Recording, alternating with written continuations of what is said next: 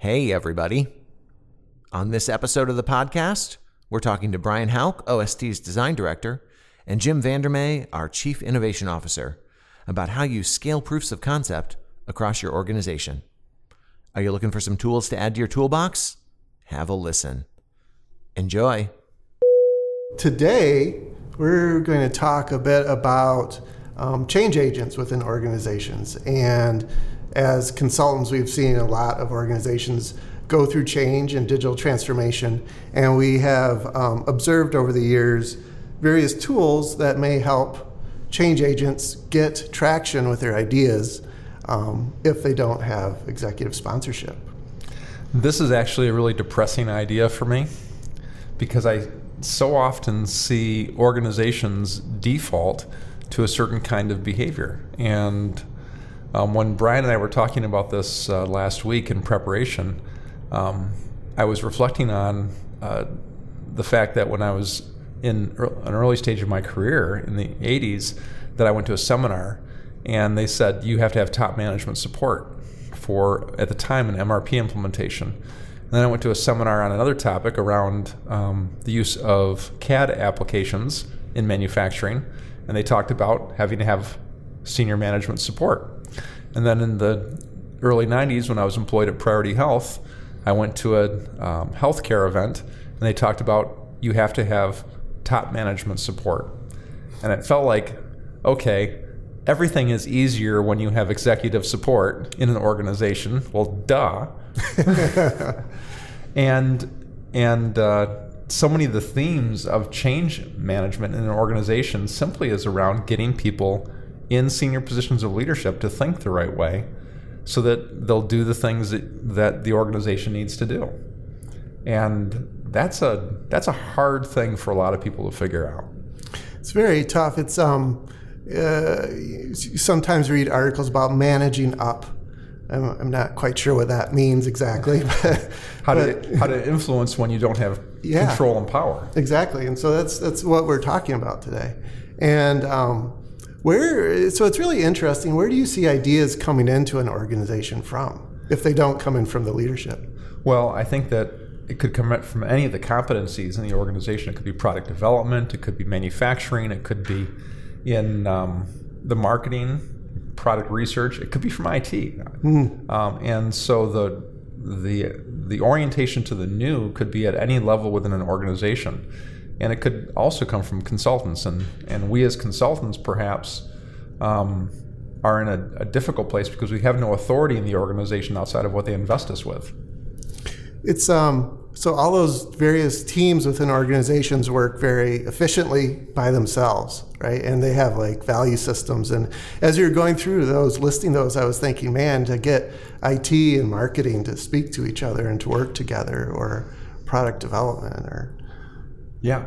So th- they do. They have very different values, and they've built uh, decades of competencies around a certain set of values, which may not lead them to collaborate very well. Mm. Um, I was in a um, discussion with a CIO of a local company, and he was complaining about the marketing team. I'm saying words like "those pesky people in marketing," like they they're always asking for things and because they weren't his traditional constituency, he was actually complaining about the new partnerships hmm. in the organization. Hmm.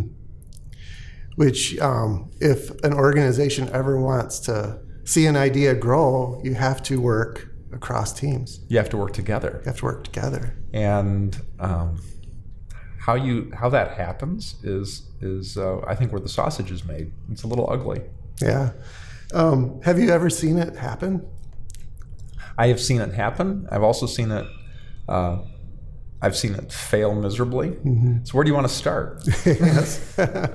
well, um, you know, thinking about having all these teams work together and um, this idea of bringing a new idea to an organization really requires awareness of uh, processes that you need to do to get people to work together and an awareness of the problem.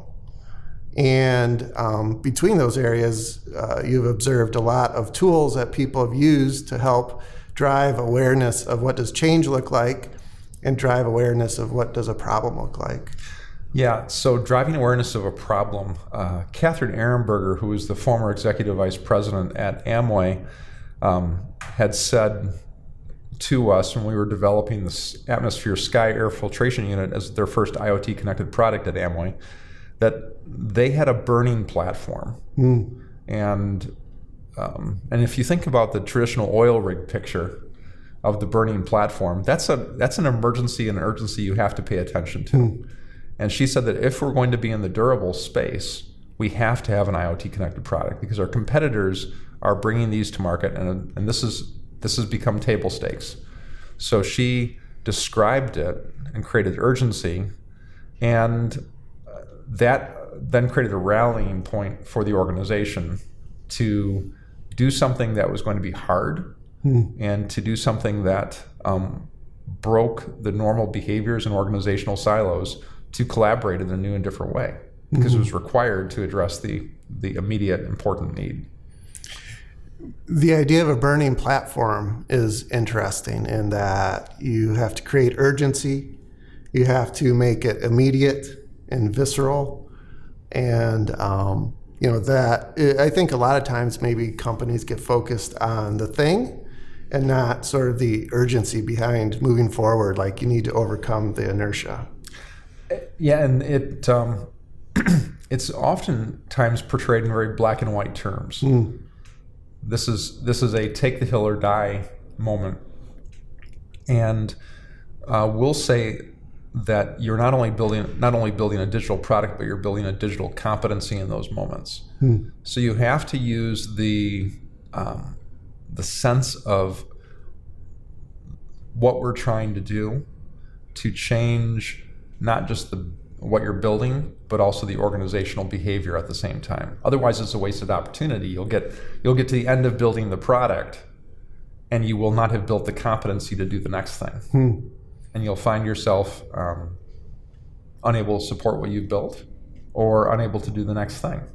So you have to build an organizational competency at the same time you're building the the product um, to to really change the organization.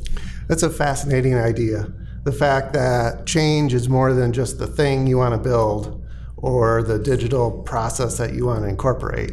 You also have to change the organization around it too. Yes, and that's the. Um, there's a, a useful graphic that you showed me just last week that I think um, we should include in this, the podcast notes. But it talks about how you what are those tools because in the path to organizational um, leadership, feeling the need to change change the organization. Many times the ideas are coming from middle management, project teams. How do you move upward then? And if uh, if you don't have a Catherine at, as an EVP level saying this is the burning platform that we have to address, so so it oftentimes starts off, and this is wh- why we, we use the term the the POC. Um, it oftentimes is the creation of a, a small case pilot or POC, and to prove that something is possible.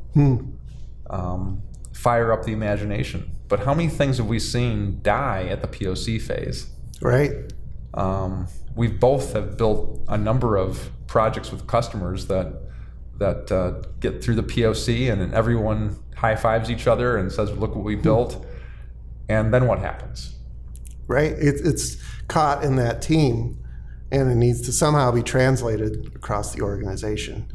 Um, also, I, I've also seen people fall in love with their POC, and it's it's useful to have like multiple POCs going on too, right? So you can like pick and choose um, what seems to be working or resonating, and, and it's not about one per se. Yeah, uh, we uh, we did a series um, uh, a c- couple years ago on moving from the science fair project to business value because the uh, a lot of engineering teams and technical teams do get enamored with building out um, as a science fair project. It almost becomes the the, the the technical achievement becomes an end in itself, and I see this in a lot of innovation teams where they think that coming up with the idea is an end in itself, and it doesn't necessarily translate into broader organizational value.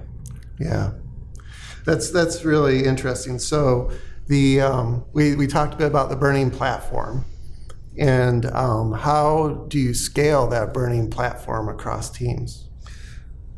Well, I think there's a couple different ways on at doing that. Um, first is on does does the POC or the pilot project align to some strategic priority of the organization? Hmm. So, if there's a strategic priority um, to address a need in the market. So, for example, we did a project with a healthcare organization uh, a few years ago where they realized that in the in the face of changing healthcare legislation, they had to have a different way of engaging with their populations, and so they had a strategic priority to do that. But they weren't driving to the detail, and some of the product teams that were working on projects realized that, that their projects were connected to that strategic value, and they had to then find ways to connect what they were doing to that broader strategic objective and filter that up to say this is an embodiment of the strategic out- objective that was being articulated for the organization. Hmm. Because the strategic objectives weren't drilling into the level of detail from an execution standpoint. And so it was really up to the individual project teams to f- figure out what strategic islands they were going to land on. Otherwise, they'd find themselves wandering around in the ocean of innovation with no safe harbor. um, sorry, that was a, an extended metaphor that just kind of came to me in this Yes, moment. I like it. I like it. Connecting back to the vision that, or, or the strategic objective of the higher level strategic objective of the organization requires storytelling and the ability to um, connect with various teams. And we talked a bit earlier about how each team has a different value system and to create stories that really resonate with them about why this is good for you. So, uh, one of the exercises that I think has been really uh, successful in doing that is building some infographic or a story or a pitch deck, an internal pitch deck. And it's really not about the asset that you're creating, but you're creating a shared consensus around what the story is through the creation of that product. As you iterate, and, and I think about um, a video that you and I worked on for an organization that uh, told the story of a, of a problem. And as the team worked through that development of that video, it really helped coalesce um, everyone agreeing that this is the story that we needed to tell the organization. Yeah. Meaning is co created, right? And when people co create the meaning, it um, moves through the organization a lot faster. So, a relatively small engagement or a relatively small project can move from a POC to being part of a narrative and a story through the creation of these additional assets or thinking about it a little more broadly. You know, um, yeah. So we talked about the burning platform as a tool that people can use to get alignment to manage up. And then we've talked a bit about a vision and a story that gets co created between teams. Now, um, let's talk a bit about how do I start to get, how do I find people to start help me to create the, the process or the innovation? So, finding a coalition of the willing, as it were. Um, so, I'm, but I'm going to say that that sometimes we take the path of least resistance, and the path of least resistance may actually be the worst possible path. Really? Um, because the path of least resistance is oftentimes going to be a group of collaborators that feel the same way you already feel about the problem space. Hmm. And so when we get follow that path of least resistance and we create a collaboration of the willing, then at the end of the day, we have a group of people who are thinking the same way, aligned around the same problem, but still not in a place of influence in the organization. So we have to elevate that discussion in some some fashion, and they may not have the authority to enact the change. So you still have to um, find ways to elevate that to uh, to an organizational need to change.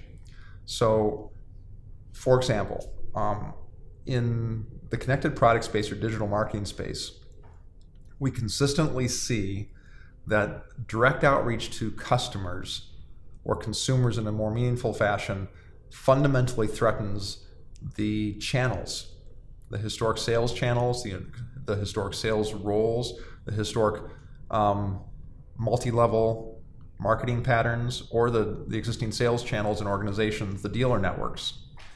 And if you don't figure out how to integrate those parties into the process and have some enablement for them, some benefit for them, then these these initiatives often get stranded. Hmm. And so the the coalition of the willing may include a lot of people around product and engineering and digital marketing. But if it doesn't include the people who have responsibility for the dealer or the sales channel, then the path to economic value is short circuited. So you've got to then engage that member of the coalition, the sales channel member of the coalition, and say, what value would you like us to create with you? Hmm. So that they're now invited to be part of the definitional f- framing of what the coalition of the willing is going to build. And they're now solving a real problem as opposed to solving a, a, a deeply introspective problem or interesting problem to, to them. So, so I would suggest that if you have a coalition of the willing of a group of mid mid levels, to to say who's the plus one we have to add that might not be a natural partner for us, to demonstrate that I can work cross functionally with these different groups and then bring value to another part of the organization that heretofore has not had that value created. Hmm. It's fascinating to think about being strategic with who you collaborate with, right? If you're trying to create uh, and trying to manage up within an organization, trying to create this um, center of gravity around your idea, you don't just need warm bodies of people who are on the same page as you, but you need people with different thoughts, different values, um, different workflows, different processes. Yeah. Yeah. So I think that's a that's a great way to summarize that point. The um, so now we've talked about the burning platform, the storytelling back to a vision. You have a team of um, people to help go forward, and then we get to finally create something. The POC. The POC. Yeah. So in this case, we have to um, demonstrate something quickly, effectively, and build it to generate a sense of belief. And we're not we're not doing a POC to simply as an act, act, activity of creation. What is it that you want to create belief around? And so we categorize the POCs in three different areas. One is a proof of value. Is this actually going to be valuable to the market? And that could be a tabletop exercise. It could be creating. It may be the best POC is is the creation of paper mock-ups or digital mock-ups or wireframes to then validate with real people. So a proof of value. Um, it could be a design prototype that people can interact with as a concrete form of well this is what we could actually build imagine if we could do this and and it creates a rallying point the third is i don't think we could build it. If the question is i don't think we could do it then creating the poc is around the proof that i can do something technically. From an engineering standpoint a technical standpoint a, a design build that I, I demonstrate that i have the capability to add value in this space. And that specifically when you talk about marketing and it marketing will uh, or people will work out without outside organizations to generate value um, with consultants or so on. But when, then when they bring it back into into the institution, they have to now support it. And so, just because you weren't involved in the first phase collaboratively doesn't mean that you don't have, can't be involved in the second phase. And so, the second phase may be when it has to scale across the organization. And so, perhaps the POC is proof that that I can be a contributor to the next generation of the product, um, where I wasn't a contributor in the first generation of the product. It's really interesting um, hearing you describe the various POCs. It makes me think of the importance of understanding the um, strategy behind what you're building. And it's not that I'm just going to prototype something but you need to know what you're building and what you're not building. Like, am I trying to create belief around our technical ability to do that? Are we trying to create belief around the customer value? And knowing that up front would determine how you prototype. Mm-hmm. Absolutely. And and so the prototype is what you're trying you're trying to demonstrate something, you're trying to prove something, you're trying to build something, but it might be beyond that concrete organization hmm. or that concrete thing. Excuse yeah. me. So this was uh, I love this set of four tools that you can use to help um, get alignment behind new ideas if you find yourself to be the change agent in an organization. Um, are there certain other sort of wild cards that we should watch out for? Well, I think the, um, the a phrase that I like to use is the organizational antibodies. And you imagine that change is being introduced to an organization, and all of the white blood cells of the organizational immune system start clustering around this new thing because it looks different. It obviously is not part of us. And in that moment, when the new is being introduced, and this this is a consistent story across the innovation literature, whether it's Clay Christensen, um, or the uh, the book Moonshots talks about, or Loonshots talks about this. It was um, any number of the the the illustrations that are used is the idea that you have to protect the the innovation team. Mm. And Clay Christensen uses the term the walled garden. Um, Rob Siegel at Stanford talks about protecting the wild ducks. Um, other freight organ- people will talk about gold badging the team. They have permission to go across organizational silos and not go through traditional workflows. But it's permission from the top level of the organization. So when we talk about those old mantras of, of executive sponsorship and executive support and top management support, what that really gave you as someone on an execution team was permission to not quite follow the rules, hmm. to to take organizational resources and organizational attention and time to do something that was a little bit against the organizational DNA. And when we talk about against the organizational DNA, that's what the immune system does. It detects that something is not part of the DNA of, of the host and says, this is DNA I don't recognize. This is these are proteins I don't recognize. I'm going to attack it. And one of so there's there's that gold badge concept that I get permission. There's the walled garden where I separate them out and allow them to flourish in a safe space, a greenhouse effectively. Or it might be in the use of patient capital, where we say that we're not going to force them into the the quarterly performance or utilization targets or profitability targets uh, that we hold the rest of the organization to because this is an area of investment and it's going to take two three four years for this to pay off and if it's going to take four, four years for this to pay off i have to have patient capital and so that's a way of financially protecting the innovation team so you can only do a certain number of those in an organization at a time, otherwise chaos ensues, um, or financial performance suffers. You look at what GE went through, for example. They had made a huge play on IoT and their and their Predix platform, and they were moving towards a digital engagement. And the the chairman of, of GE um, lost their position uh, Jeff Immelt lost his position because they the shareholders, after years of investment, weren't seeing the return. Mm. And so they brought in an operational execution person. They downsized some of the organization. They they wrote off investments in the space. GE did not achieve results fast enough at scale enough to allow them to innovate as an organization. Hmm.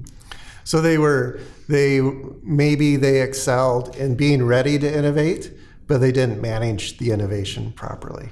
They were maybe trying to do too much, yeah. and so there was too high of a cost. But they had senior management support. Mm. They had patient capital. They had um, they had organizational coherence. They had, they had executive roles for digital transformation.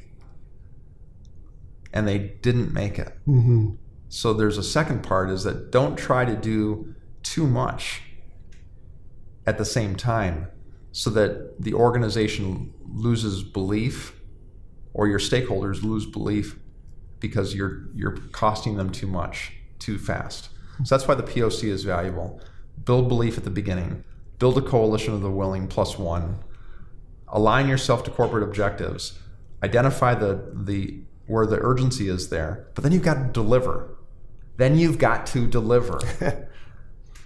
and and, and, and that's when the innovation team has to actually shape the business enough to drive it into scale. And hearing you describe all that, it, make, it just brings me back to the idea that you need a cross functional team of people that are the right fit to scale something from the start and not just a coalition of the willing who are of like minded because you have to, at some point, if this is successful, you need to have a team of individuals that can take it and apply it within each of the other teams within the organization that need to support it. Yes. And um, so the uh, I, I love talking through these four topics, right? The idea of a burning platform, the idea of storytelling, connecting it back to a corporate vision, getting the right team of people together, and then all the various types of prototyping that you should do to test out an idea, but also awareness of not doing too much, right? And it almost sounds like you're trying to aim for the sweet spot. That you have all these tensions and forces pulling at you, and you need to be aware if you're leaning too much one way or the other, and sort of keep your balance as you're moving forward. And that's really hard. It is because if you're too small, then you're not material to the organization. Mm-hmm. And if you're too big, you create too much risk. But there's that there is that place in the middle where you can you can generate value for an organization at scale that makes a difference. And so these are tools that we have seen used in various organizations that we worked with. And hopefully this has been helpful. It's probably, as you listen to this, I would imagine a couple of these things may stand out to you like, oh, this is a gap. These are areas that we could do better as we try to scale our ideas. But um, ultimately, it's not a formula, it's a kind of a recipe. And you need to figure out what's the recipe right for your idea and for the culture of your organization. So. You know, I just want to say one uh, final thing um, as we as we wrap up, Brian, is that I have really appreciated um, learning from you about this because there are a lot of uh, points that I've seen observationally and anecdotally about change management and design thinking and design strategy that I understood um, intuitively as a practitioner. But one of the things I've learned from you is kind of the structure and the theory behind those things so that I've been able to recognize it's not just intuition and experience, but there's actually systems of practice and thinking that underlie this that support the things that we see working in the field. So, um, so I've just learned a lot about the theory behind organizational change from you and the design tools we use for that. So thanks for sharing those things with us. Thank you, Jim. Thank you, Brian. OST, changing how the world connects together. For more information, go to ostusa.com slash podcast.